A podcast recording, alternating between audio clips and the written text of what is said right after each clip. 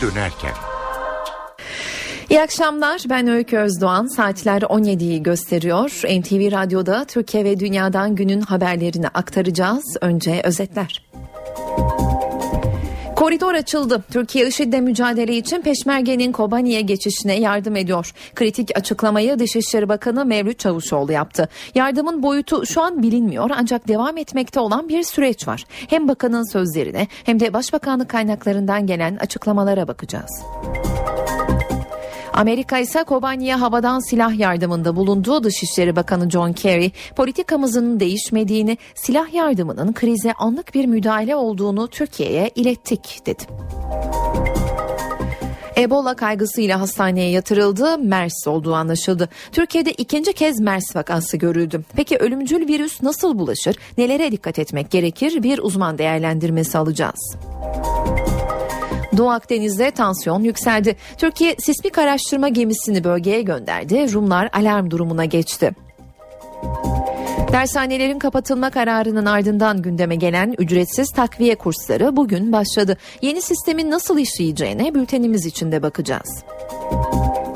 Enerji Bakanı Taner Yıldız'dan akaryakıt fiyatında indirim sinyali geldi. Yıldız petrol fiyatındaki indirimin akaryakıta yansıtılabileceğini söyledi. Günün gelişmelerinden öne çıkan başlıklar böyleydi. Şimdi ayrıntılar.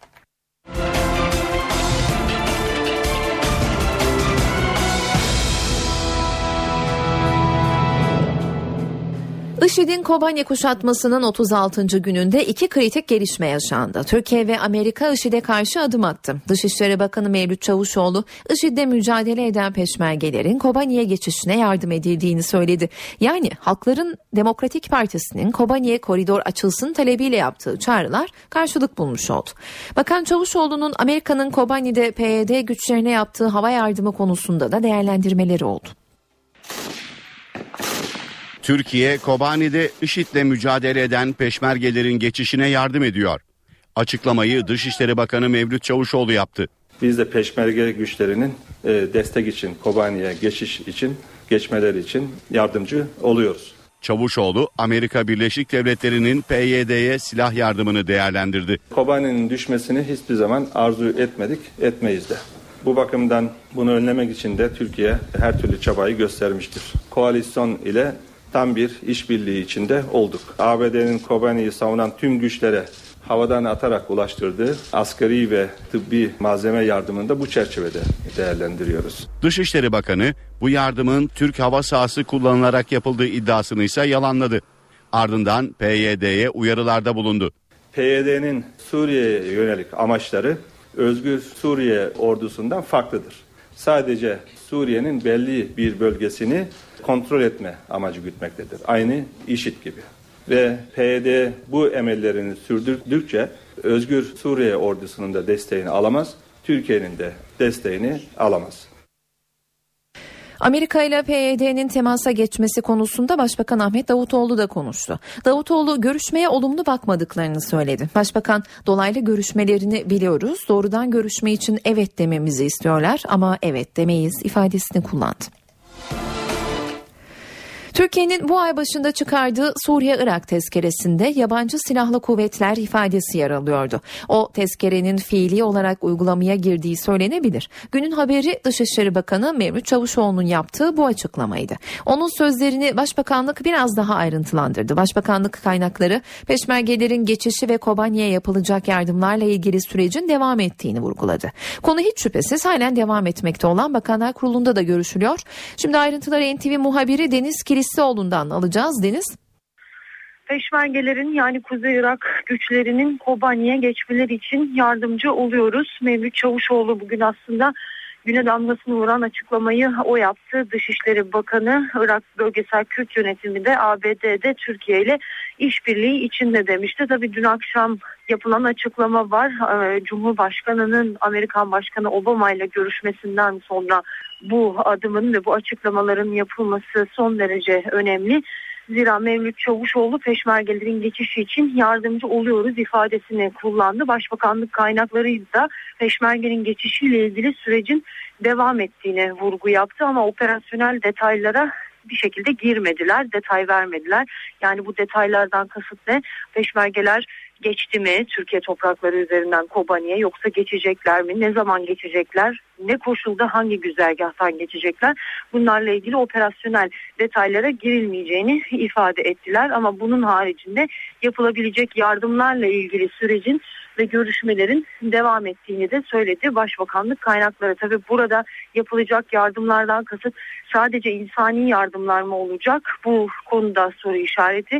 Zira bugün Amerikan yönetiminin de havadan ulaştırdığı askeri ve tıbbi yardım var Kobani'ye bilindiği gibi. Amerikan Dışişleri Bakanı yalnız bırakamazdık Kobani'yi şeklinde ifadeleri var. Dolayısıyla Amerika yardımlarını sürdürürken Türkiye bu anlamda nasıl bir katkı verecek? Kobani'ye özellikle silah geçişine izin verecek mi? Bu soru işareti Türkiye'nin pozisyonu bugüne kadar herhangi bir şekilde silahlı unsurların ya da silahların Türkiye toprakları üzerinden Kobani'ye geçişi noktasında bir prensip kararıydı. Bugüne kadar hep mesafeli durdu Türkiye buna en azından e, resmi söylemde bu ifadeleri kullandı. Ancak tabii bundan sonraki yardımlarla ilgili nasıl adımlar atılacak buna ilişkin hem Başbakanlık kaynakları hem de aslında Dışişleri Bakanı çok da detay vermedi ama tabii Ankara'nın birinci gündemi Kobani'deki gelişmeler ve bu çerçevede Kobani'ye yapılan yardımlar yapılacak yardımlar aynı zamanda silahlı güçlerin Türkiye üzerinden geçişleriyle ilgili Türkiye'nin bundan sonra alacağı pozisyon. Amerika'nın Kobani'ye yaptığı silah yardımına muhalefet temkinli yaklaşıyor. CHP Grup Başkan Vekili Engin Altay umarım o silahlar Türkiye'ye yönelmez dedi. Umarım o silahlar Türkiye'ye yönelmez. Ama bunu derken PYD'ye yapılan silah yardımını direkt eleştiriyor da değilim. Orada çünkü o insanlar kendi bulundukları bölgeyi savunma noktasındalar. IŞİD'in ne kadar barbar bir terör örgütü olduğu ortada. 900 kilometrelik sınırımız için Türkiye için ne kadar büyük bir tehdit unsuru olacağı ortada. O bakımdan bu silahlar niye verildi demiyoruz. Ama Türkiye'ye yönelmesi ne de temenni etmeyiz. Umarım böyle bir hata yapılmaz. Gelişmeler, olaylar oraya doğru evrilmez. Ankara'da yorumlar böyle. Şimdi Amerika cephesinden notları aktaralım. Amerikan Dışişleri Bakanı John Kerry Kürt güçlere yapılan yardımla ilgili konuştu. Kerry müttefikimiz Türklerin muhalefet etmelerinin nedenlerini gerçekten anlıyoruz. Özellikle de PKK'nın yarattığı zorluklar karşısında. Ama IŞİD'i yok etmek için bir güç sarf ediyoruz. Eğer oradaki güçleri desteklemezsek bu sorumsuzluk olur dedi. Kerry havadan yardımın geçici olmasının planlandığını vurguladı. Amerikan Dışişleri Bakanı Kürt güçlere yapılan silah ve cephane yardımı krize anlık bir müdahale. Hem ben hem de Başkan Obama Türk yetkililerle konuştuk ve onlara dış politikamızda bir değişiklik olmadığını açıkça söyledik diye konuştu. Başkan Barack Obama hafta sonu Cumhurbaşkanı Recep Tayyip Erdoğan'ı telefonla arayarak Washington'ın bölgedeki Kürt güçlere silah yardımı yapacağını belirtmişti. Amerikan ordusu Kuzey Irak bölgesel Kürt yönetiminden temin edilen 27 koli silah, mühimmat ve tıbbi malzemeyi C-130 kargo uçaklarıyla Kürt güçlere atmıştı.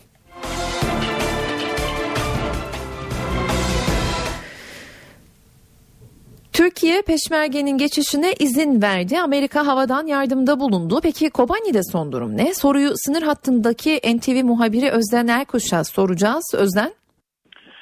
Önce sıcak gelişmeyle başlayalım. Yaklaşık bir buçuk saat önce koalisyon güçlerine bağlı bir savaş uçağı bir hava saldırısı düzenledi Kobani'ye. Bu saldırı dün akşam 20.30 sularında gerçekleşen hava saldırısından sonra yapılan ilk hava harekatıydı. Hava saldırısıyla kentin güneybatısında bulunan IŞİD mevzileri hedef alındı. Etkili tek bombanın kullanıldığı hava saldırısının ardından hava hareketliliği devam ediyor. Hala savaş uçaklarının Kobani üstünde uçuşlarını duyabiliyoruz. Kuşatmanın 36. günü önemli gelişmelere de sahne oldu. Dün gece 02.30 sularında Kobani semaları hareketlendi. ABD'ye ait 3 C-130 nakliye uçağı uzun süredir planlanan önemli operasyonu gerçekleştirdi. Nakliye uçaklarında Irak bölgesel Kürt yönetiminin gönderdiği silah, mühimmat ve sağlık malzemesi vardı. 27 konteyner paraşütlerle PYD kontrolündeki bölgelere atıldı. O konteynerlarda 24 ton silah ve mühimmat ve 10 tonluk sağlık malzemesi bulunduğu açıklandı. Hem Kürt kaynakları hem de ABD kaynakları tarafından.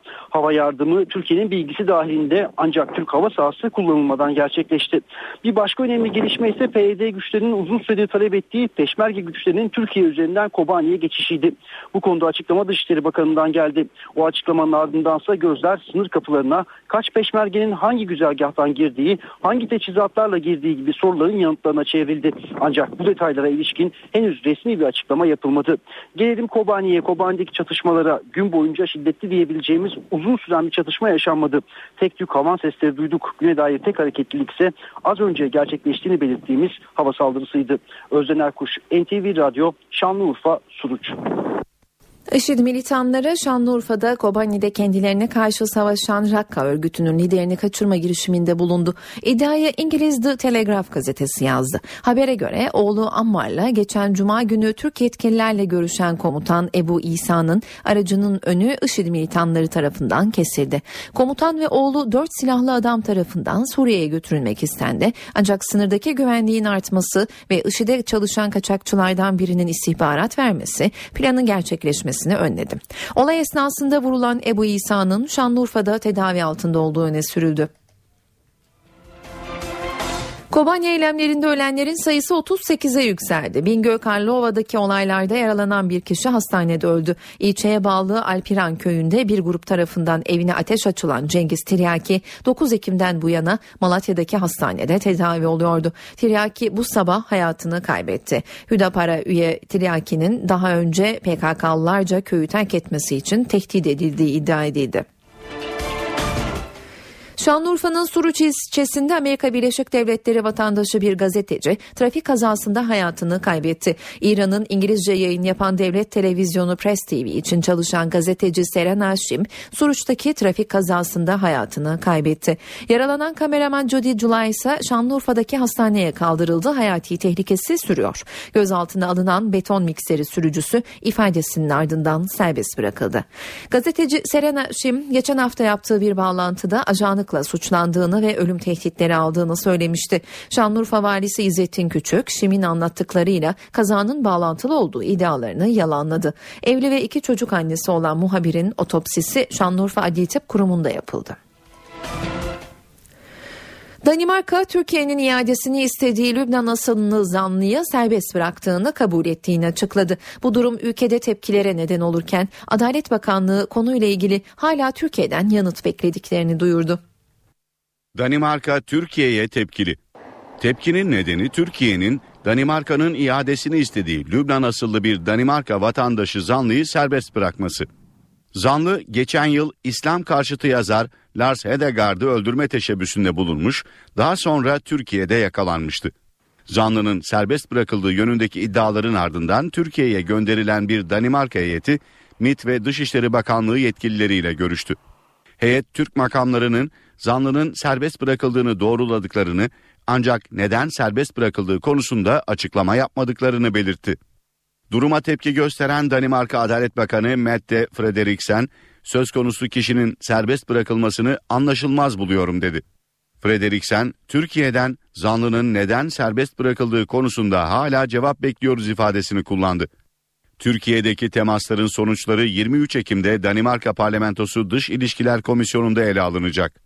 Hükümetin bu gelişmeye sert tepki göstermesini isteyen muhalefet partileri ise Danimarka'nın büyükelçisini geri çekmesini istiyor. Danimarka basını zanlının 49 konsolosluk personeline karşılık serbest bırakılanlar arasında olduğunu iddia ediyor. Kobani eylemlerinin ardından hazırlanan ve iç güvenlik paketi olarak adlandırılan düzenlemeye İçişleri Bakanlığı'nda son şekli veriliyor.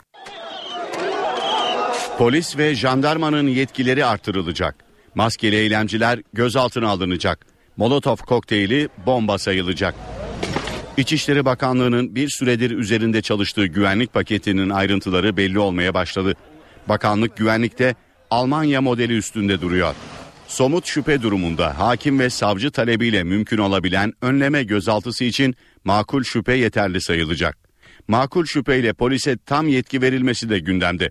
Henüz pakete girip girmeyeceği netleşmeyen bu düzenleme hayata geçirilirse polis eylem yapmasını olası gördüğü kişileri hakim ve savcı talebi olmaksızın 24 saate kadar gözaltında tutabilecek.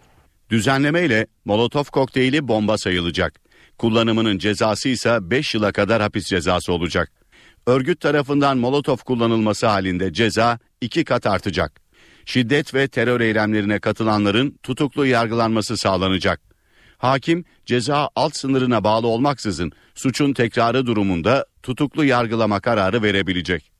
Örgütsel yapı içerisinde kamu malına zarar verenlere verilecek ceza arttırılacak. Bu tür eylemler terör kapsamında değerlendirilecek. Eylemlerde polise saldırıda bulunan ya da direnenlere verilecek cezalar iki katına çıkarılacak. Eylemlere maskeyle katılanlarsa gözaltına alınabilecek. Yetkileri artırılacak polis ve jandarma da sıkı denetim altında olacak. İçişleri Bakanlığı bünyesinde oluşturulacak kolluk, gözetim ve denetim komisyonları kollukla ilgili ihbarları değerlendirecek. Komisyon güvenlik güçlerinin yetkilerini kötüye kullanmasını engelleyecek. NTV Radyo İstanbul'da Ebola şüphesiyle tedavi altına alınan hastaya MERS ön tanısı koyuldu. Yazılı bir açıklama yapan Sağlık Bakanlığı Ebola şüphesiyle tedavi altına alınan hasta yüzünden Haydarpaşa Numune Hastanesi'nin karantinaya alındığı haberlerini yalanladı. Açıklamada 66 yaşındaki kadın hastanın iki gün önce tedavi altına alındığı yapılan tetkikler sonucunda da hastaya MERS ön tanısı konulduğu duyuruldu. Diyarbakır'da hacdan dönen ve MERS şüphesiyle hastaneye kaldırılan bir kadın hastanın sonuçları ise temiz çıktı. Kadının tedavisi normal serviste devam ediyor. MERS virüsünden Hatay'da bir hasta hayatını kaybetmişti. Diyarbakır'da da MERS virüsü şüphesi yaşanıyor. Virüs nedeniyle bir hafta önce Hatay'da bir kişinin hayatını kaybetmesinin ardından Diyarbakır'da bir kadın MERS şüphesiyle tedavi altına alındı. Hacıdan geldikten sonra iki haftadır ateşi düşmeyen 60 yaşındaki kadın hastanede karantina altına alındı. Cumartesi gününden beri izole edilen kadının MERS virüsü taşıdığı şüphesiyle alınan kan örnekleri tahlil için Ankara'ya gönderildi. Sağlık yetkilileri hac ziyaretinden dönenlerin risk taşıdığını söylüyor. Peki MERS nasıl bulaşır? Belirtilerin neler? Vatandaş kendisini nasıl koruyabilir? Viroloji uzmanı Profesör Selim Badur'un uyarılarını dinliyoruz. MERS koronavirüs aslında bize çok yabancı bir virüs değil. E, hatırlarsanız e, bir süre önce SARS salgınları çıkıyordu. E, SARS etkeni olan koronavirüslerin e, bir türü e, MERS koronavirüs. Adını Middle East yani Orta Doğu'dan alıyor. Çünkü Suudi Arabistan'da e, başladı ilk salgınlar. Koronavirüslerin yani SARS etkenlerinin biraz değişime uğramış bir türünün neden olduğu solunum yolu e, hastalıklarından bir tanesi. E, bu nedenle ülkemizde de sadece bu topraklarda yani Arap Yarımadası ve e, özellikle Suudi Arabistan'da olgular görüldüğü için özellikle haç mevsimi bittikten sonra yurda dönen e, kişilerin o ülkede bulundularsa ve solunum yetmezliği tanısı aldılarsa tetkikleri yapılmakta. Grip ve solunum yolu enfeksiyonlarında ortaya çıkan ateş, boğaz ağrısı, işte e, nezle grip hali gibi e, o belirtiler ki onlar bunlar aslında virüslerle ilgili ortaya çıkan bütün enfeksiyon hastalıkları. Bu nedenle çok böyle kliniğe bakarak bir tanı koymak mümkün değil. Olguların büyük çoğunluğu 60-65 yaş üzerindeki kişiler. Suudi Arabistan'dan gelen, giriş yapmış olan ya da orada bulunmuş kişilerle teması olan ve solunum ağır solunum yetmezliği olan bireyler özellikle yaşlı kesimdense aile hekimlerine durumlarını bildirerek başvurmaları istendi. Aile hekimleri de özellikle Anadolu'da e, bu konuda biraz daha tırnak içinde uyanık olmaları ve bu tip olgularda belirttiğim özellikler varsa eğer onlardan alınan örneklerin İstanbul'da bizim laboratuvarımızda Ankara'da Türkiye Halk Sağlığı Kurumu'nda tetkiklerinin yapılmasını istedim. Tamamen solunum enfeksiyonlarıyla damlacık yoluyla aynı gripte olduğu gibi e, aksırarak, öksürerek, kapşırarak bulaşma söz konusu. Bana kalırsa grip etkeni olan influenza virüsleri kadar kolay bulaşan bir virüs değil ve çok lokal kaldı. Yani dünyanın çeşitli yerlerine bulaşmadı. Benzer bir durum tamamen farklı özellikleri de olsa Ebola için de e, geçerli. Bir grip gibi, bir e, kızamık ya da e, su çiçeği gibi rahat bulaşan enfeksiyon hastalıkları değil. NTV Radyo İstanbul Cumhuriyet Başsavcılığı'nın Reza Zarrab'la eski bakanlar Muammer Güler ve Zafer Çağlayan'ın oğulları Barış Güler'le Salih Kaan Çağlayan'ın da aralarında bulunduğu 53 kişi için takipsizlik kararı alınmasına muhalefetin tepkisi sürüyor. CHP bu tepkisini göstermek için bugün Türkiye genelindeki tüm adliye binalarının önüne siyah çelenk bıraktı. İzmir Milletvekili Rıza Türmen takipsizlik kararını sert sözlerle eleştirdi. MHP'li Faruk Balda hukuk tarihine kara leke düştü diyerek tepkisini ortaya koydu. Savcının meclisteki komisyon sona ermeden takipsizlik kararı vermesi yanlıştır. Şüphe altında bulunan bakanların adli işlemleri Meclis Araştırma Komisyonu'nun vereceği karar ile sonuçlanacaktır. Muhalefet 17 Aralık soruşturmasından çıkan takipsizlik kararına tepkili. Dört eski bakanla ilgili meclise kurulan soruşturma komisyonunun CHP ve MHP'li üyeleri takipsizlik kararının komisyonu etkilememesi gerektiği görüşünde. Takipsizlik kararı bizim yaptığımız soruşturmayı etkilememesi gerekir. Çünkü suçların şahsiliği ilkesi vardır. O soruşturmaya konu olan kişilerin takipsizlik kararıyla bu işten kurtulmuş olmaları bizim soruşturma yürüttüğümüz dört bakanın e, aynı şekilde suçsuz oldukları efendim anlamına gelmez. Takipsizlik kararı bakanları kapsamamaktadır. Sadece bakanların kıymetli evlatlarını, oğullarını kapsamaktadır. CHP takipsizlik kararına tepki göstermek için bugün Türkiye genelinde eylem düzenledi. CHP il örgütleri tüm Türkiye'deki adliye binalarının önüne üzerinde adaletin kara günü yazan çelenk bıraktı. Diyarbakır'daki protesto ise polis engeline takıldı. Çevik kuvvet grubun Diyarbakır Adliyesi'ne çelenk bırakmasına izin vermedi. Hakimler ve Savcılar Yüksek Kurulu'na seçilen yeni üyeler için bugün Yüksek Seçim Kurulu'nda mazbata töreni düzenlendi. Tarafsızlık ve bağımsızlık mesajları veren yeni HSYK üyeleri yargıya olan güveni yeniden tesis edeceğiz diye konuştu. Yeni kurul üyeleri önlerine gelecek kritik dosyalarla ilgili yorum yapmaktan kaçındı. Yargı milletin yargısı olacaktır. Şunun ya da bunun yargısı olmayacak. Hakimler ve Savcılar Yüksek Kurulu'nun yeni üyeleri mazbatalarını aldı. Yüksek Seçim Kurulu'nda düzenlenen törene HSYK'nın yeni seçilen 10 asıl ve 6 yedek üyesiyle Ankara Adliyesi'nde görevli hakim ve savcılar katıldı. HSYK üyelerine ilk mesaj Yüksek Seçim Kurulu Başkanı Sadi Güven'den geldi. Hakimler ve Savcılar Yüksek Kurulu'na seçilen üyelerimizin de mahkemelerin bağımsızlığı ve hakimlik teminatı esaslarına göre görev yapacağına olan inancım tamdır. Güven'in açıklamasının ardından üyelere tek tek mazbataları verildi. Seçimde en fazla oyu alan Metin Yandırmaz, mazbatasını YSK Başkanı Güven'den aldı. Mazbatamızı aldık. Ülkemize, yargı camiasına hayırlı uğurlu olsun. Önceliğimiz tabii meslek içi sorunlar tespit edip önce bir süreç içerisinde gördüğümüz noktalarda ondan sonra sorunlar tespit ettikten sonra çözüme dönük çözüm odaklı bir kurul yapısı olacaktır. Üyeler önümüzdeki günlerde önlerine gelecek olan 17-25 Aralık dosyalarıyla ilgili yorum yapmadı. Cumhurbaşkanı Recep Tayyip Erdoğan'ın 4 üyeyi belirlemesiyle yeni HSYK'nın oluşumu tamamlanacak. Kurul ilk toplantısını 27 Ekim pazartesi günü yapacak. Para ve sermaye piyasalarından son verileri aktaralım. BIST 100 endeksi şu sıralar 76.178 puan seviyelerinde. Serbest piyasada dolar 2.24, euro 2.86'dan işlem görüyor. Kapalı çarşıda ise Cumhuriyet altını 603, çeyrek altın 147 liradan satılıyor. Aranın ardından yeniden karşınızda olacağız. Saatler 17.31'i gösteriyor. Ben Öykü Özdoğan eve dönerken haberlerle yeniden karşınızdayız. Haber turuyla devam ediyoruz. Dışişleri Bakanı Mevlüt Çavuşoğlu Türkiye'nin peşmergenin IŞİD'le mücadele için Kobani'ye geçişine yardım ettiğini söyledi. Amerika'da Kürt güçlere havadan silah, mühimmat ve tabi malzeme yardımında bulundu. Sağlık Bakanlığı İstanbul'da Ebola şüphesiyle tedavi altına alınan hastaya MERS ön tanısı koyulduğunu duyurdu. Hasta yüzünden Haydarpaşa Numune Hastanesi'nin karantinaya alındığı haberleri ise yalanlandı. 17 Aralık soruşturmasından çıkan takipsizlik kararına muhalefetin tepkisi sürüyor.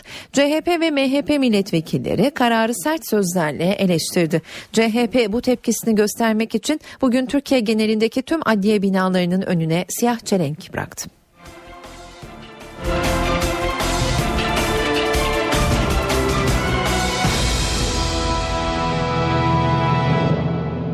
Dershanelerin kapatılma kararının ardından gündeme gelen ücretsiz takviye kursları bugün başladı. Ortaokul ve lise öğrencileriyle mezunlara yönelik takviye kurslar okullarda ücretsiz olarak veriliyor. Kurslar sınava hazırlık değil dershanelere takviye niteliği taşıyacak. Kurslarda öğrencilerin anlamadıkları konular üzerine gidilecek. Devamsızlık yapan öğrencilerin aileleri bilgilendirilecek. NTV muhabiri Özgür Akbaş takviye kursların verildiği noktalardan birine Sevgi Özbey Öğretim Okulu'na gitti ve ve müdür Gülümser Erdem'le yeni sistemin ayrıntılarını konuştu.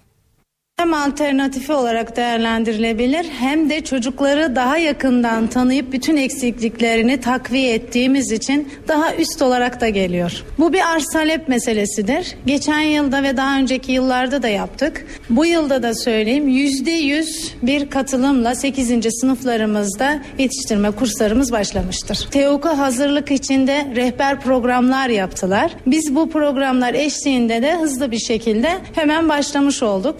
Yararını da görüyoruz çünkü bireysel ve birebir eğitim çok daha iyi ve üstelik kendi hocalarımızdan aldırdığımız için çocukları daha yakinen tanıyorlar. Ben takviye kurslardan yanayım. Dediğim gibi çocuk akranından öğreniyor. Bir de çocuğu en iyi şekilde tanıyan yine kendi öğretmenleri oluyor. Biz şu anda çocuklarımızı sınıf sayısında değil daha küçük gruplara ayırdık. Bu küçük gruplarda çocuklarımızın bireysel eksiklerini görebiliyoruz ve bunları da öğretmenlerin hazırladığı özellikle belirtmek istiyorum. Hazırladıkları e, sorularla sınav yapıyoruz. Sorularla e, takviyelerini gerçekleştiriyoruz. Bütün okulun e, öğretmenleri bir araya gelerek sorularını kendileri hazırlıyorlar. Öğrenciler de takviye kurslardan memnun. Bence bu tür takviye kurslar daha iyi oluyor bizim için ee, ve daha faydalı oluyor. Hem öğretmenlerimizi tanıyoruz, biliyoruz. Bizim dersimize giren öğretmenler ve okuldaki arkadaşlarımız var, tanıdığımız arkadaşlarımız. Bu nedenle ben, bence bu kurslar daha iyi. Ayrıca bu kurslar sayesinde öğretmenlerimize Birebir soru Evet, sorabiliyorsunuz, değil birebir soru sorabiliyoruz. Dershane senelerden beri bu ülkede uygulanan bir sistemdi. Fakat bence bu e, yetiştirme kursları e, yeni yapılan ve faydalı olacak e, şey, e, bir sistem gibi geliyor bana. Ben faydasını görüyorum şahsen. E, yani benim okulumdaki öğretmenlerimin hepsi özveriyle çalışıyorlar. Dershaneye gidince e, öğretmen değiştiği için anlatım şekli de değişiyor. Ama burada aynı öğretmen olduğu için anlatım şekli de değişmiyor. Hem de konu anlatım olduğu için de bir destek veriyor. Başbakan Ahmet Davutoğlu Yüksek Öğretim Kurumu'nu ziyaret etti. Davutoğlu akademisyenlere yapılan zam nedeniyle bazı meslek gruplarının kendisine sistemde bulunduklarını hatırlattı. Başbakanlığım ayrım yaptırmaz dedi. Davutoğlu üniversitelerde güç savaşı olmamalı uyarısı yaptı. 140 bin öğretim elemanımız var. Bu arada tüm yüksek öğretim camiası adına size en kalbi teşekkürlerimizi de sunmak isterim. Hükümetinizin ilk icraatlarından olarak akademik zammın gerçekleştirilmesi bizleri son derece mutlu etmiştir. YÖK Başkanı Gökhan Çetinsay'a, Başbakan Ahmet Davutoğlu'na akademisyenlere yapılan zam için teşekkür etti. Başbakan Davutoğlu teşekküre yanıt verirken akademisyen kimliğim ayrıma yol açmaz dedi. Birçok meslek grubu şimdi siz akademisyen olduğunuz için akademisyenlere destek veriyorsunuz bize de verin diyorlar. Halbuki ben burada evet akademisyen olarak şimdi görüldüğü gibi konuşmamın sınırlarını da aşarak öğretim üyelerine e, ile birçok şeyi paylaşıyorum ama başbakan olarak hiçbir meslek grubu arasında ayrım yapmam. Başbakan, Yüksek Öğretim Akademik Arşiv Projesi tanıtım toplantısında konuştu. 27 Mayıs döneminde üniversitelerden dışlanan akademisyenlere örnek göstererek üniversitelerde güç tekeli oluşmamalı uyarısı yaptı. İki yerde kıyasıya rekabeti gördüğümde sayısal rekabeti ben üzülüyorum. Bir yargıda, iki üniversitede. Yani rektör seçimlerinde tabii sizin kendi aranızda seçim yapmanız en doğru olanıdır. Bunun belli bir sistemi de Türkiye'de oturdu. Tartışılabilir, konuşulabilir. Ama bu kıyasıya bir güç rekabeti haline dönüşmemeli. Doğalgazda sıkıntı yaşanabilir. Enerji Bakanı Taner Yıldız Rusya ile Ukrayna arasındaki kriz nedeniyle doğalgazda sorun ihtimaline dikkat çekti. NTV yayınında konuşan Yıldız bu problemin enerji kaynaklarının tam kapasite kullanarak çözülebileceğini söyledi. Böyle bir ihtimal var. Bizim bütün enerji kaynaklarını özellikle Aralık ve Ocak ayında full kullanmamız gerekiyor.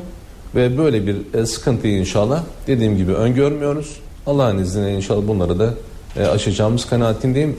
En önemlisi ama Ukrayna'dan gelecek doğalgaz miktarıdır. Enerji Bakanı petrol fiyatlarındaki düşüşü de değerlendirdi. Taner Yıldız bunun Türkiye'ye olumlu yansımaları olacaktır. Akaryakıt fiyatları gerileyebilir dedi. 21 kuruşluk indirimin şu ana kadar birebir yansıdığını gördük. Dalgalandığı kadar otomatik fiyatlama mekanizması 3 gün e, sonra takip etmek kaydıyla bu fiyatlara yansıyacak. O 3.4 milyar dolar civarında olacak eğer bir yıl e, sürmesi halinde. Eve dönerken haberleri ara verelim yeniden karşınızda olacağız. Eve dönerken devam ediyor. Eve dönerken haberler sporla devam ediyor. Sözü Volkan Küçük'e bırakıyoruz. Spor haberleri başlıyor.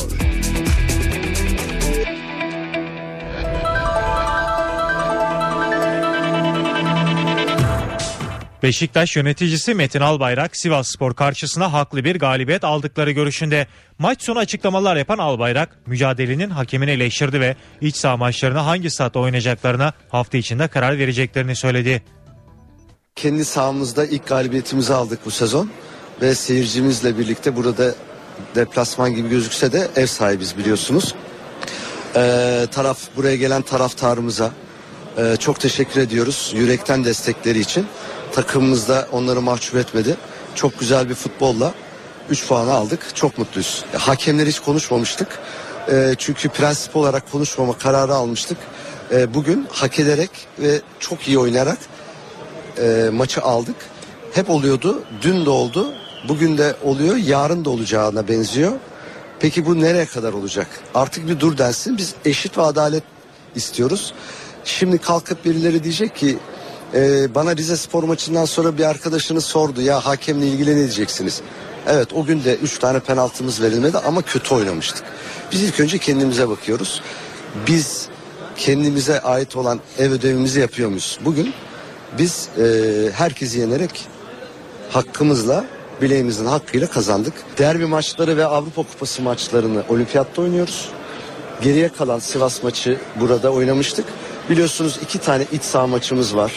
Ee, Kasımpaşa ve Akhisar Belediye ile olan maçlarımızda Başakşehir Başkanı Sayın Göksel Gümüşdağ'ın biliyorsunuz bir e, bizi orada ağırlama anlamında bir talebi var. Biz de o konuda ona teşekkür ediyoruz. Biz bu, bu haftaki yönetim kurulu toplantısında onun kararını da alacağız e, ve sizlere aktaracağız. Derbide Fenerbahçe yenerek ligde ikinci sıraya yükselen Galatasaray'da gözler Şampiyonlar Ligi'ndeki Borussia Dortmund maçına çevrildi. Teknik direktör Prandelli çarşamba günü oynanacak zorlu maçta derbiyi kazanan kadroyu büyük ölçüde koruyacak. Ezeli rakibi Fenerbahçe'yi Hollandalı yıldızı Snyder'ın iki golüyle mağlup ederek moral bulan Galatasaray gözünü Şampiyonlar Ligi'nde oynayacağı Borussia Dortmund maçına çevirdi. Şampiyonlar Ligi ilk maçında Anderlet'le sahasında 1-1 berabere kalan sarı kırmızılı ekip ikinci maçta Londra'da Arsenal'la 4-1 mağlup olmaktan kurtulamamıştı. Teknik direktör Cesare Prandelli zorlu Dortmund maçı öncesi kadroda bazı değişikliklere gidecek. İtalyan teknik adam derbide sol bekte görev verdiği Tarık Çamdalı Veysel Sarı'nın yerine sağ beke çekecek. Sol bekte Alex Teyes'i kullanacak olan Prantelli, Olcan Adın ve Buruma arasındaki tercihini maç günü yapacak. Fenerbahçe derbisinde ilk 18'de yer vermediği Portekizli genç yıldızı Şampiyonlar Ligi'nde kullanmak isteyen deneyimli teknik adam orta sahadaki kurguyu bozmayı düşünmüyor. Melo, Cemaili ve Selçuk'la oyunu kontrol etmek isteyen Prantelli, Snyder ve Burak'ın mevkilerinde değişiklik yapmayacak. Öte yandan Fenerbahçe derbisinde metro çalışmadığı için taraftarlar stada ücretsiz otobüslerle gelmişti. Borussia Dortmund mücadelesinde de metro çalışmayacak ve yine derbide olduğu gibi taraftarlar otobüslerle stada gelecek.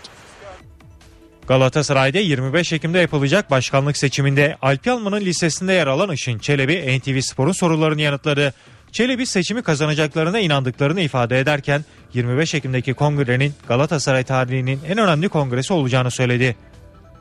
Galatasaray'da gözler başkanlık yarışına çevrilmişken adaylardan Alp Yalman'ın listesinde yer alan Işın Çelebi NTV Spor özel açıklamalarda bulundu. Galatasaray'ın biraz ciddiyete ve akla ihtiyacı olduğunu düşünüyorum. Çok ciddi sorunların yol ağzındayız. Galatasaray Genel Kurulu burada doğru kararı verecek. Ama e, benim genel kurulun iradesine saygım büyük. Ama Galatasaray'da böyle e, önemli bir yol ağzında olduğunu herkesin bilmesi gerekir. Ve bence Galatasaray'ın en önemli genel kurulu bu genel kurul. Bizim sloganımız çok açık. Biz buradayız. Çok kararlıyız ve başarılı olacağız. Allah da hepimize yardımcı olsun. Galatasaray'ın şu anda gerçekten e, Allah'ın yardımına ihtiyacı var. Kulübün mali açıdan sıkıntılı günler geçirdiğini vurgulayan Çelebi, 2016'da Avrupa kupalarına gidilip gidilmeyeceğinin bundan sonraki çabaya bağlı olduğunu söyledi. Bundan sonraki çabaya bağlı. Bunları çözeriz ama bu çözüm uzmanlık ister e, ve bu işin uzmanı olmak lazım. Bu işin uzmanı da biziz. Ünal Aysal döneminde 600 milyon doların israf edildiğini belirten Işın Çelebi, seçim keşke 2014'ün Mayıs ayında yapılsaydı dedi. Keşke biz bu kongreyi Mayıs 2014'te yapsaydık. Ee, bu problemleri, giderleri, harcamaları yapmadan e, yılın bütününü görebilecek şekilde Mayıs'tan Mayıs olduğu için söylüyorum. e, daha ciddi bir çalışma olurdu. Çelebi seçimi kaybettikleri takdirde Duygun Yarsuvat ve ekibine yardım edebileceklerini de sözlerine ekledi. Fenerbahçe'de Gençler Birliği maçı öncesinde stoper krizi doğdu. Cezalı Bekir İrtegün'den sonra Galatasaray maçında kırmızı kart gören Bruno Alves de Ankara temsilcisine karşı oynayamayacak. Ligde haftayı Galatasaray mağlubiyetiyle kapatan Fenerbahçe'de Gençler Birliği maçı öncesinde stoper krizi yaşanıyor. Bekir İrtegün'ün iki maçlık cezası Gençler Birliği karşılaşmasında kapsarken Bruno Alves'in derbide gördüğü kırmızı kartla cezalı duruma düşmesi teknik heyette sıkıntı yarattı. Bir başka savunma oyuncusu Egemen Korkmaz'ın da sakatlığı sürüyor. Katles'le birlikte bu bölgede forma giyebilecek oyuncular arasında iki isim öne çıkıyor. Mehmet Topal ve Serdar Kesimal. Mehmet Topal milli takımda Fatih Terim tarafından stoper bölgesine oynatılmış ancak bu tercih kamuoyunda eleştirilerin hedefi olmuştu. Bir diğer alternatif Serdar Kesimal ise uzun süredir forma giymiyor. Fenerbahçe'de dördüncü sezonunu yaşayan Kesimal ilk iki sezonunda 15'er resmi maçta forma giydi.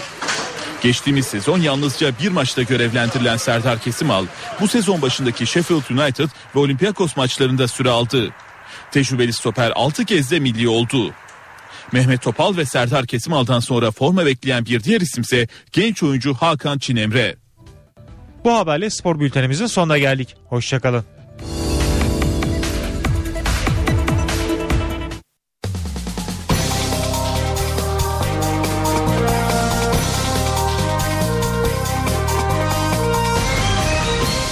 Dönerken. Saat 18 Türkiye ve dünyada günün öne çıkan haberlerini aktarıyoruz. Koridor açıldı. Türkiye IŞİD'le mücadele için Peşmerge'nin Kobani'ye geçişine yardım ediyor. Kritik açıklamayı Dışişleri Bakanı Mevlüt Çavuşoğlu yaptı. Yardımın boyutu şu an bilinmiyor ancak yürüyen bir süreç var. Amerika ise Kobani'ye havadan silah yardımında bulundu. Dışişleri Bakanı John Kerry, politikamızın değişmediğini, silah yardımının krize anlık bir müdahale olduğunu Türkiye'ye ilettik dedi. Ebola kaygısıyla hastaneye yatırıldı. MERS ön tanısı koyuldu. Türkiye'de ikinci kez MERS vakası görüldü. Doğu Akdeniz'de tansiyon yükseldi. Türkiye sismik araştırma gemisini bölgeye gönderdi. Rumlar alarma geçti. Ayrıntıları Lefkoşa'dan canlı bağlantıyla alacağız. Enerji Bakanı Taner Yıldız'dan akaryakıt fiyatında indirim sinyali geldi. Yıldız petrol fiyatındaki indirimin akaryakıta yansıtılabileceğini söyledi. Günün gelişmelerinden öne çıkan başlıklar böyle. Şimdi ayrıntılara geçelim.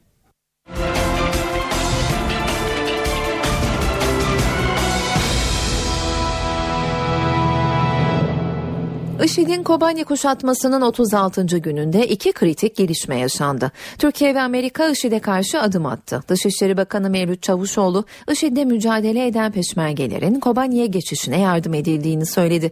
Yani Hakların Demokratik Partisi'nin Kobani'ye koridor açılsın talebiyle yaptığı çağrılar karşılık bulmuş oldu. Bakan Çavuşoğlu'nun Amerika'nın Kobani'de PYD güçlerine yaptığı hava yardımı konusunda da değerlendirmeleri oldu. Türkiye, Kobani'de IŞİD'le mücadele eden peşmergelerin geçişine yardım ediyor. Açıklamayı Dışişleri Bakanı Mevlüt Çavuşoğlu yaptı.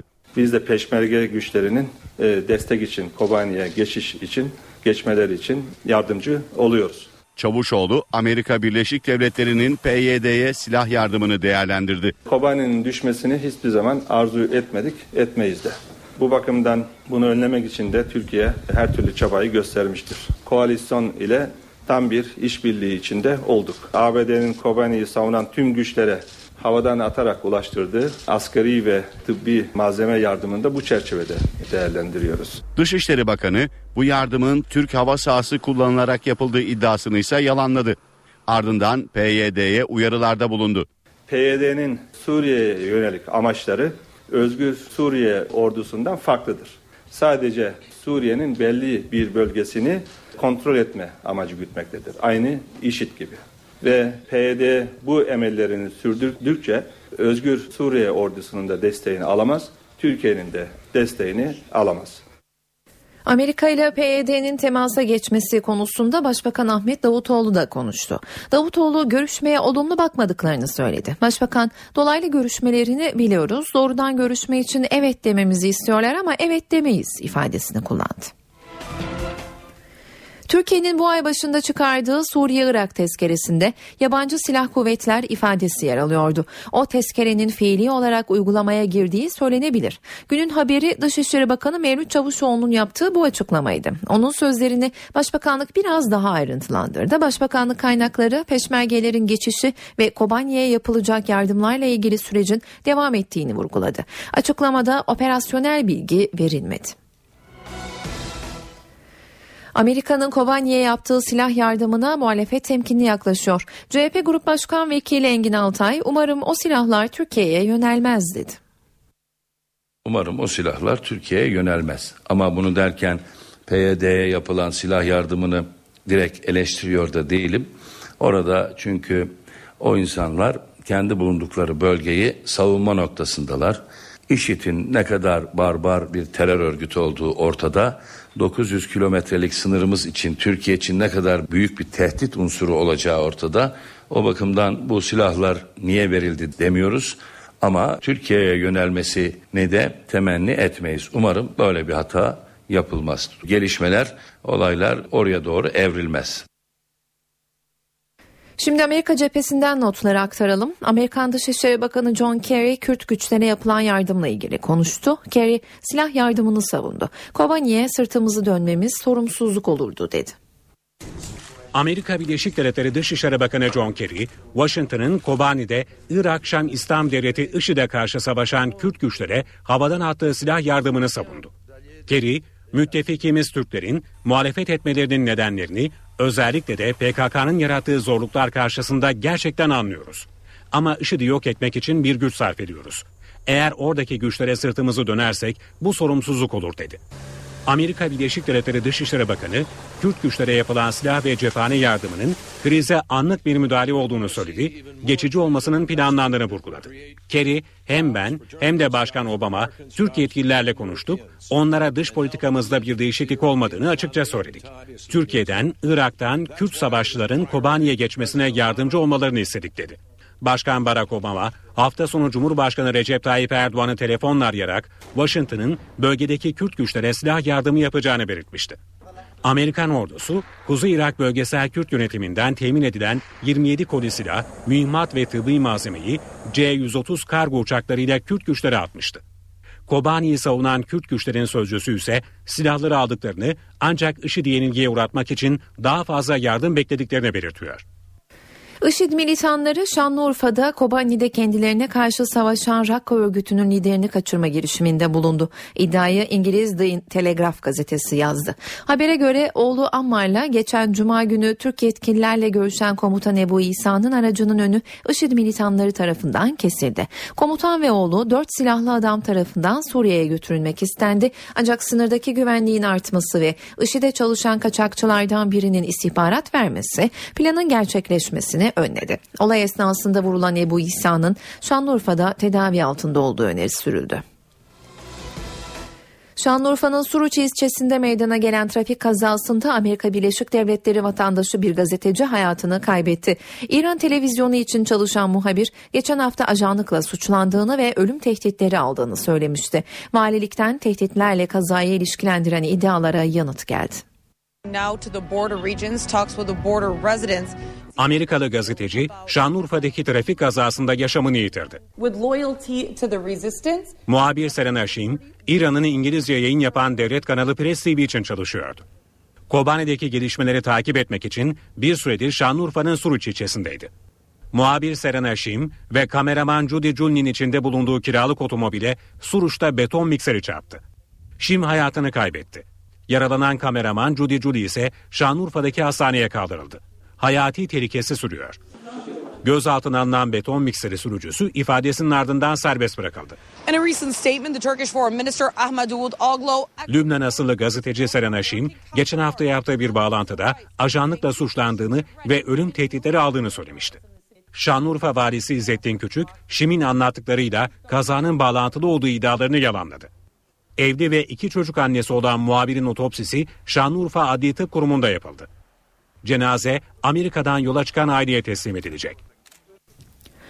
Danimarka, Türkiye'nin iadesini istediği Lübnan asıllı zanlıyı serbest bıraktığını kabul ettiğini açıkladı.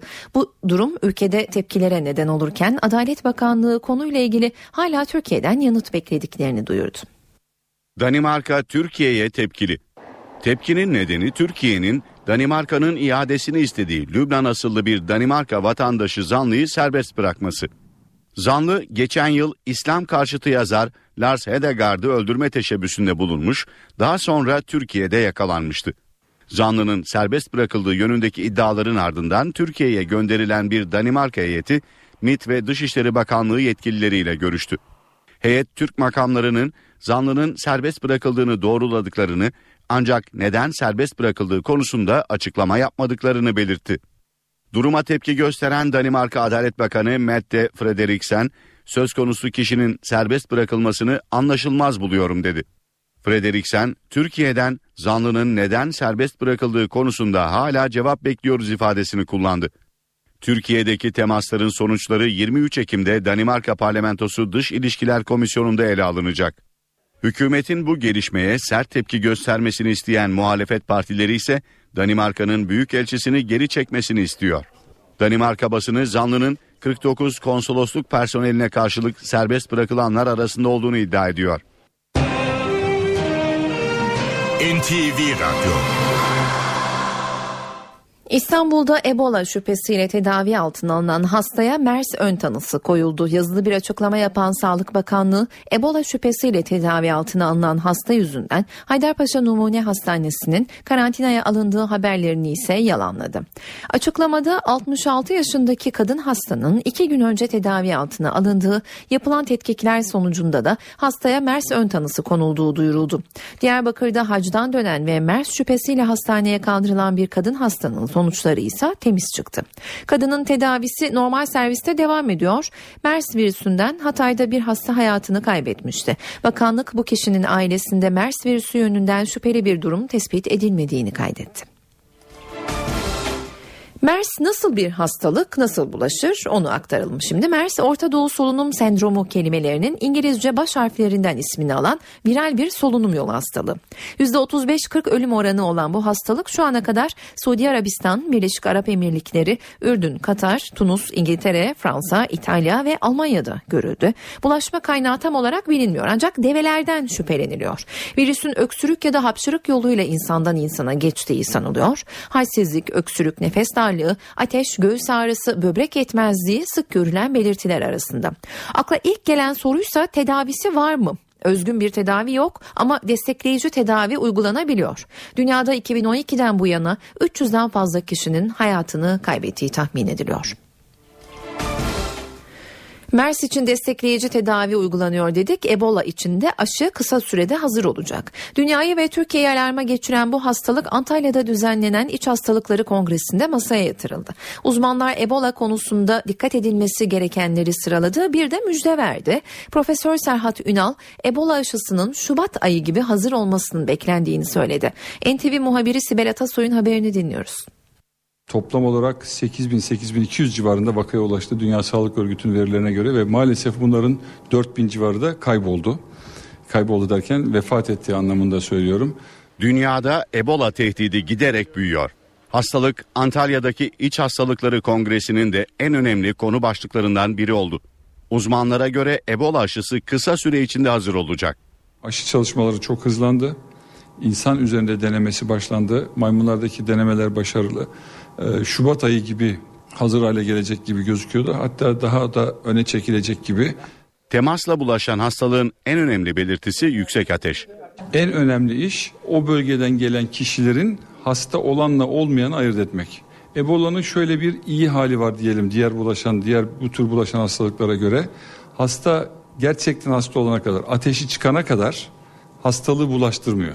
Ebola'nın esas bulaşma yolu karşılıklı böyle oturduğumuz zaman bir tehlike yok. İnsanlar arasında hastayla sağlam kişi arasında temas, dokunma olması lazım. Türkiye'de Ebola şüphesiyle hastaneye kaldırılanlar oldu.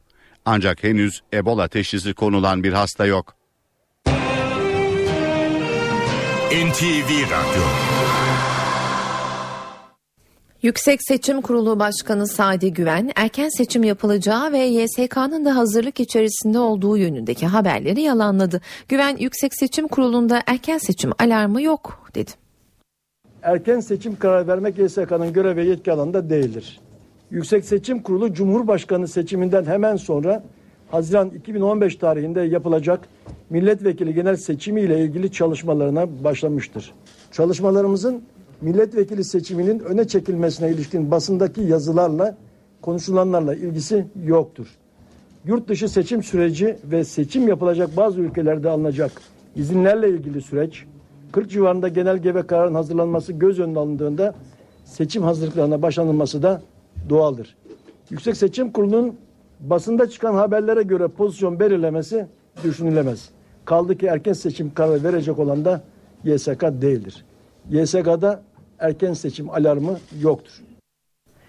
İstanbul Cumhuriyet Başsavcılığı'nın Reza Zarrab'la eski bakanlar Muammer Güler'le Zafer Çağlayan'ın oğulları Barış Güler ve Salih Kan Çağlayan'ın da aralarında bulunduğu 53 kişi için takipsizlik kararı almasına muhalefetin tepkisi sürüyor. CHP bu tepkisini göstermek için bugün Türkiye genelindeki tüm adliye binalarının önüne siyah çelenk bıraktı. İzmir Milletvekili Rıza Türmen takipsizlik kararını sert sözlerle eleştirdi. MHP'li Faruk Balda hukuk tarihine kara leke düştü diyerek tepkisini ortaya koydu.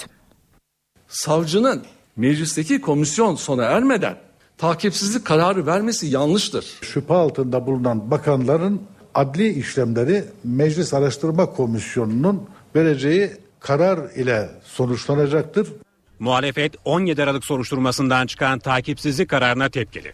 4 eski bakanla ilgili meclise kurulan soruşturma komisyonunun CHP ve MHP'li üyeleri takipsizlik kararının komisyonu etkilememesi gerektiği görüşünde. Takipsizlik kararı bizim yaptığımız soruşturmayı etkilememesi gerekir. Çünkü suçların şahsiliği ilkesi vardır. O soruşturmaya konu olan kişilerin takipsizlik kararıyla bu işten kurtulmuş olmaları bizim soruşturma yürüttüğümüz dört bakanın e, aynı şekilde suçsuz oldukları efendim anlamına gelmez. Takipsizlik kararı bakanları kapsamamaktadır. Sadece bakanların kıymetli evlatlarını, oğullarını kapsamaktadır. CHP takipsizlik kararına tepki göstermek için bugün Türkiye genelinde eylem düzenledi. CHP il örgütleri tüm Türkiye'deki adliye binalarının önüne üzerinde adaletin kara günü yazan çelenk bıraktı. Diyarbakır'daki protesto ise polis engeline takıldı. Çevik Kuvvet grubun Diyarbakır Adliyesi'ne çelenk bırakmasına izin vermedi. Hakimler ve Savcılar Yüksek Kurulu'na seçilen yeni üyeler için bugün Yüksek Seçim Kurulu'nda mazbata töreni düzenlendi. Tarafsızlık ve bağımsızlık mesajları veren yeni HSYK üyeleri yargıya olan güveni yeniden tesis edeceğiz diye konuştu. Yeni kurul üyeleri önlerine gelecek kritik dosyalarla ilgili yorum yapmaktan da kaçındı. Yargı milletin yargısı olacaktır. Şunun ya da bunun yargısı olmayacak. Hakimler ve Savcılar Yüksek Kurulu'nun yeni üyeleri mazbatalarını aldı.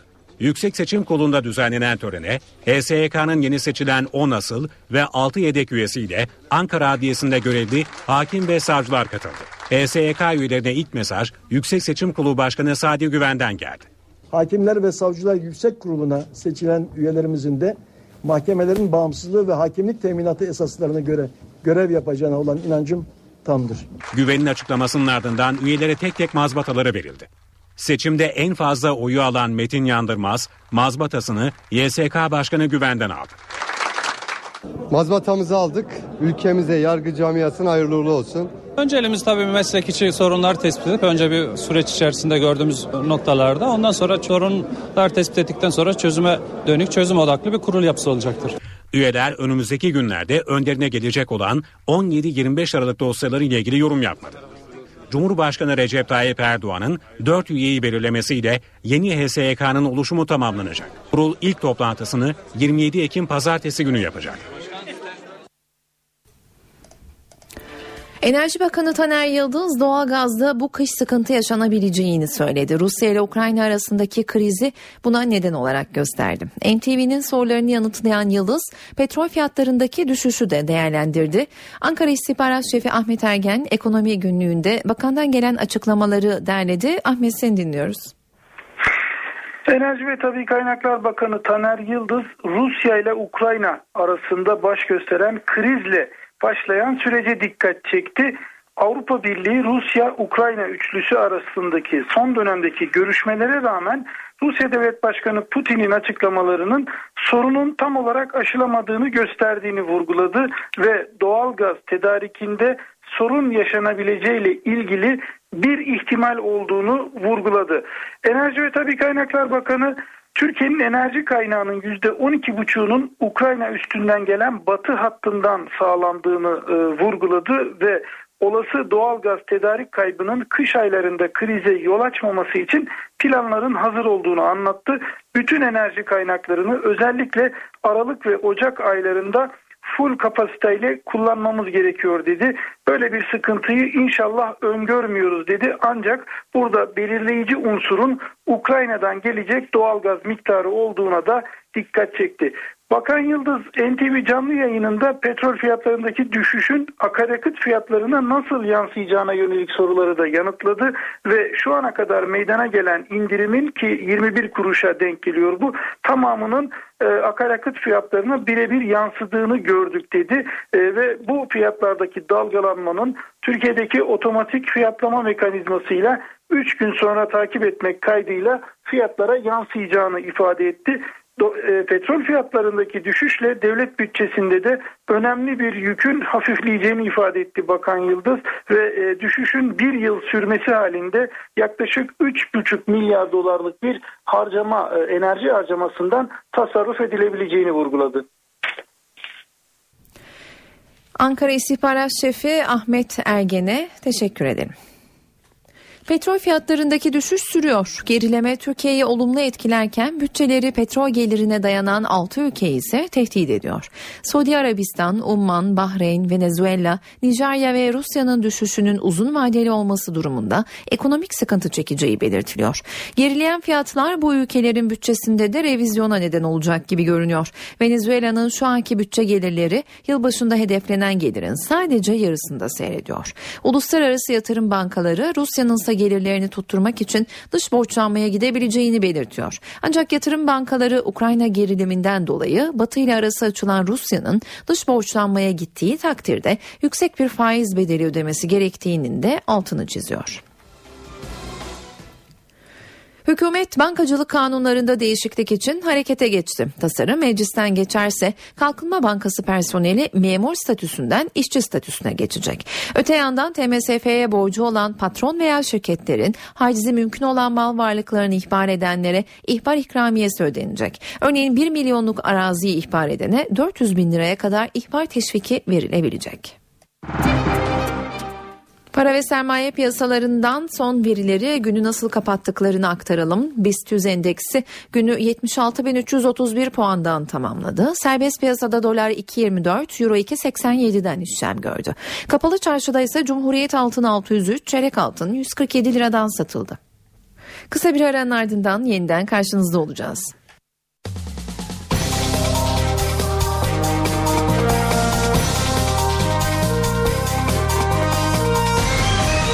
Eve dönerken. Saatler 18.30'u gösteriyor. Ben Öykü Özdoğan. Eve dönerken haberlerde haber turuyla başlıyoruz. Koridor açıldı. Türkiye IŞİD'le mücadele için Peşmerge'nin Kobani'ye geçişine yardım ediyor. Kritik açıklamayı Dışişleri Bakanı Mevlüt Çavuşoğlu yaptı. Yardımın boyutu şu an bilinmiyor ancak yürüyen bir süreç var. Amerika ise Kobani'ye havadan silah yardımında bulundu. Dışişleri Bakanı John Kerry politikamızın değişmediğini, silah yardımının krize anlık bir müdahale olduğunu Türkiye'ye ilettik dedi.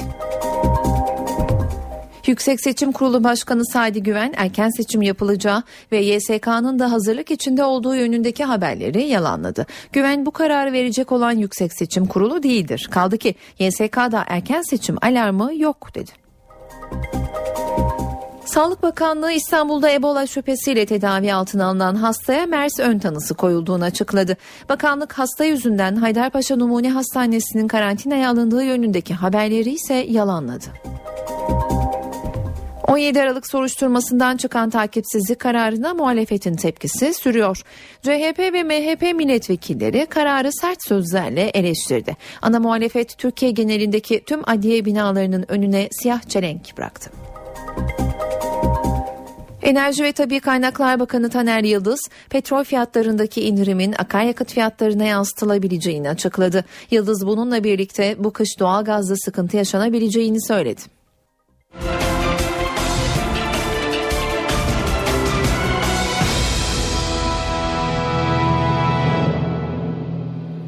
Sosyal Güvenlik Kurumu bazı basın organlarında yer alan Gazi'nin protez bacağına haciz haberleri üzerine bir açıklama yaptı.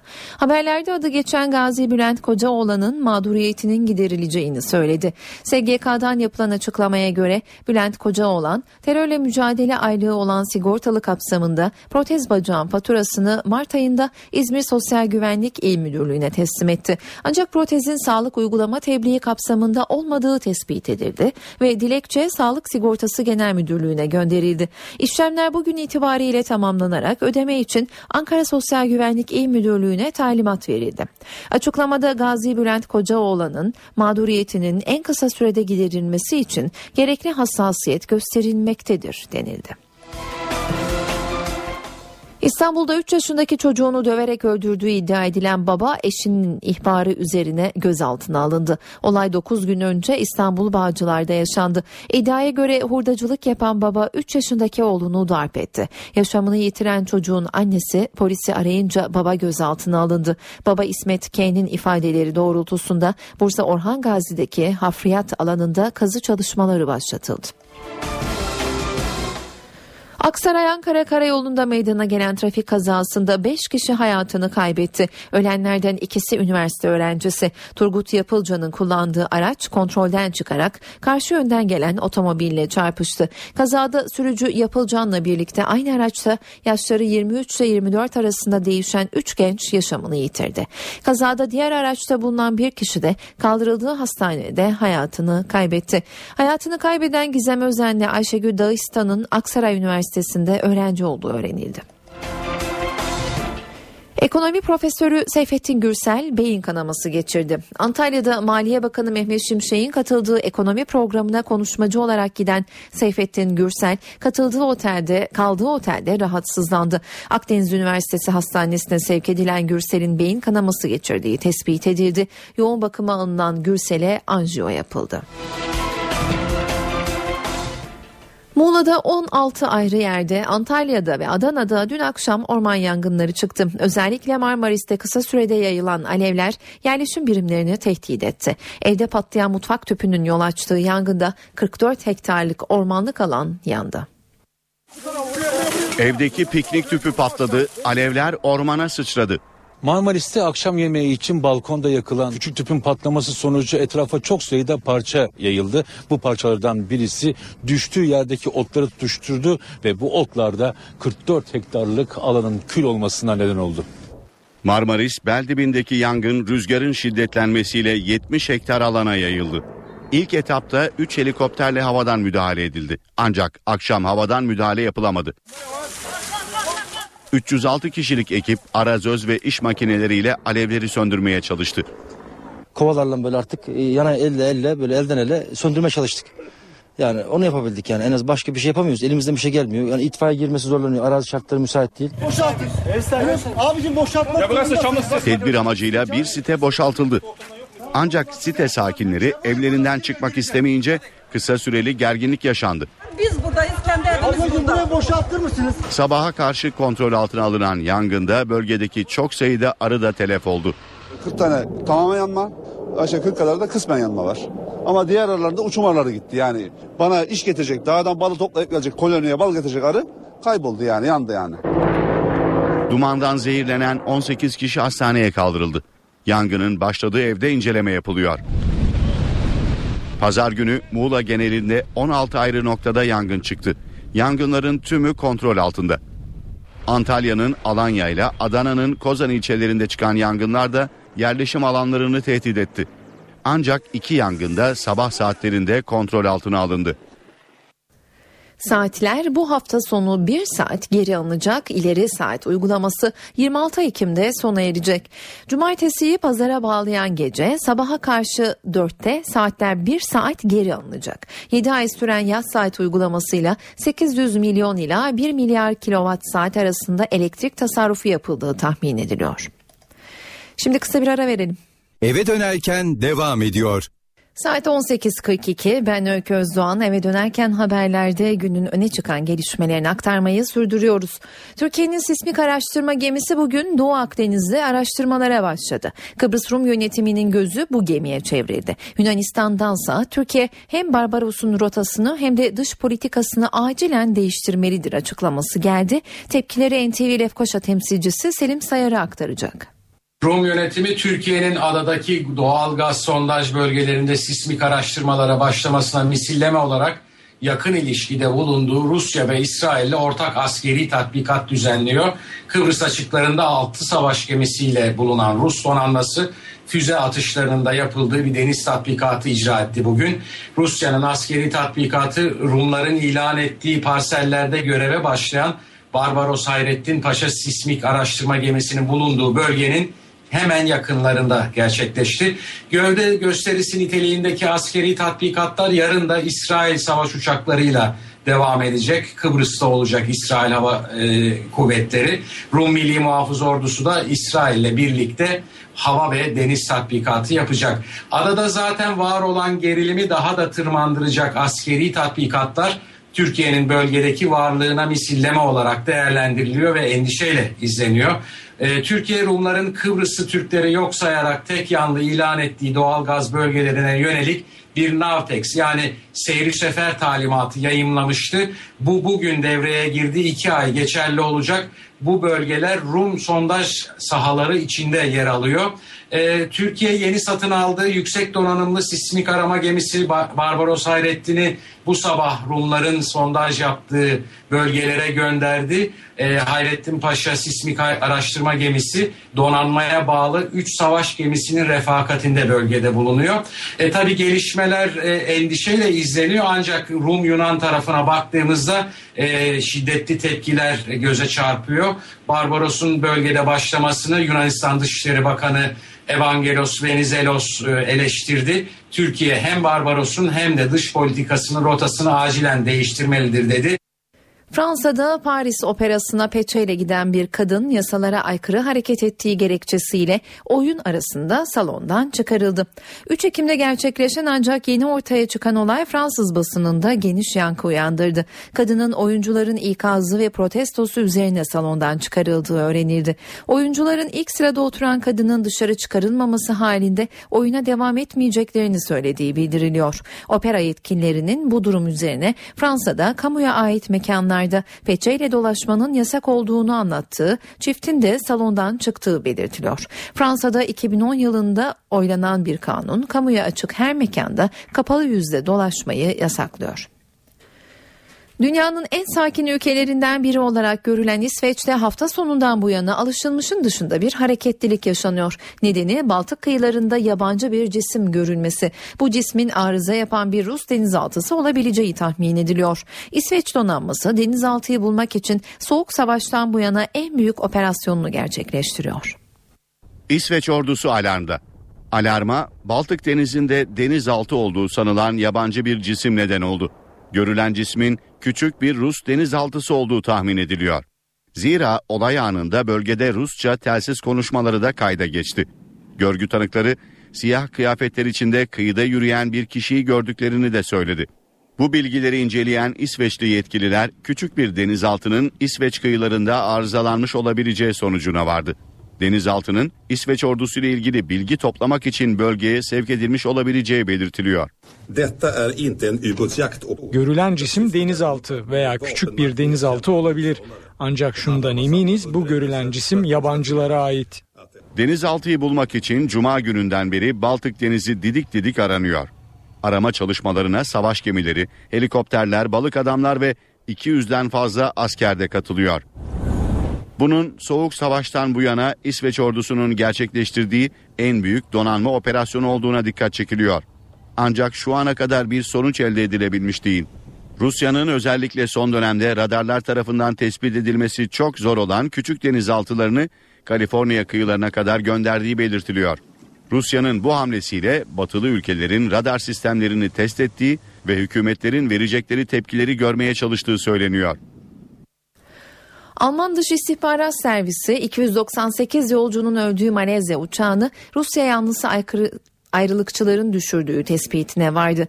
Der Spiegel dergisi uçakla ilgili değerlendirme yapan Alman Dış İstihbarat Servisi'nin saldırıyı Rusya yanlısı ayrılıkçıların yaptığına dair rapor hazırladığını bildirdi.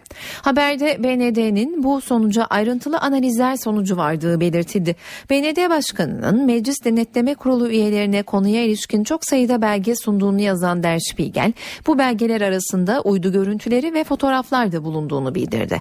Habere göre Rusya yanlısı ayrılıkçılar bir Ukrayna üstünden Rus hava savunma sistemini kullanarak doğrudan uçağın yanında patlayan bir füze fırlattı. Kısa bir aranın ardından yeniden karşınızda olacağız.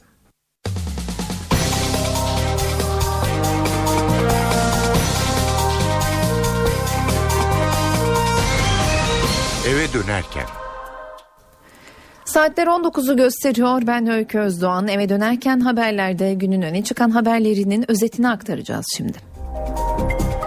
Dışişleri Bakanı Mevlüt Çavuşoğlu Türkiye'nin Peşmerge'nin IŞİD'le mücadele için Kobani'ye geçişine yardım ettiğini söyledi.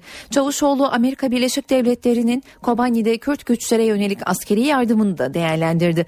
Çavuşoğlu Kobani'nin düşmesini hiçbir zaman arzu etmedik etmeyiz de. Koalisyonla tam bir işbirliği içinde olduk. Amerika'nın havadan atılarak ulaştırdığı askeri ve tıbbi yardımı bu çerçevede değerlendiriyoruz dedi.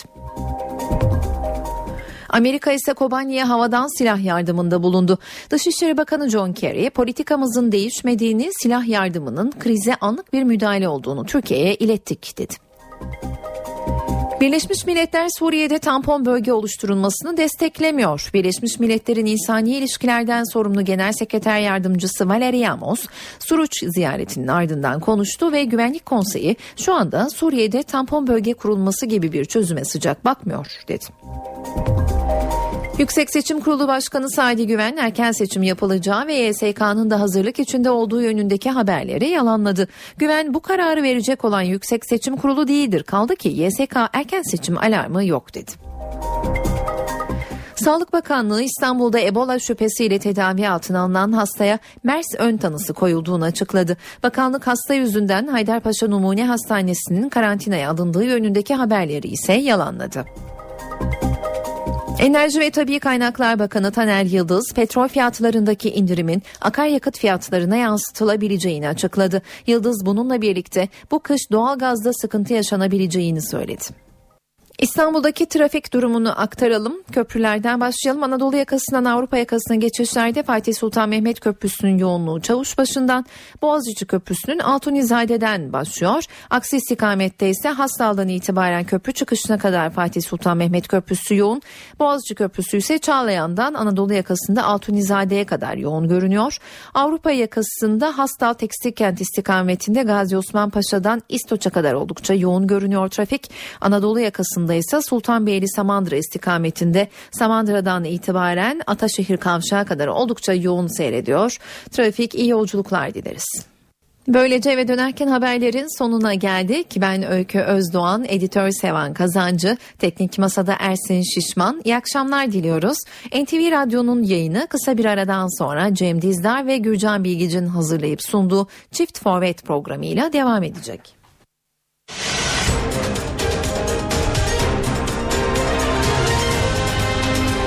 NTV Radyo, Türkiye'nin haber radyosu.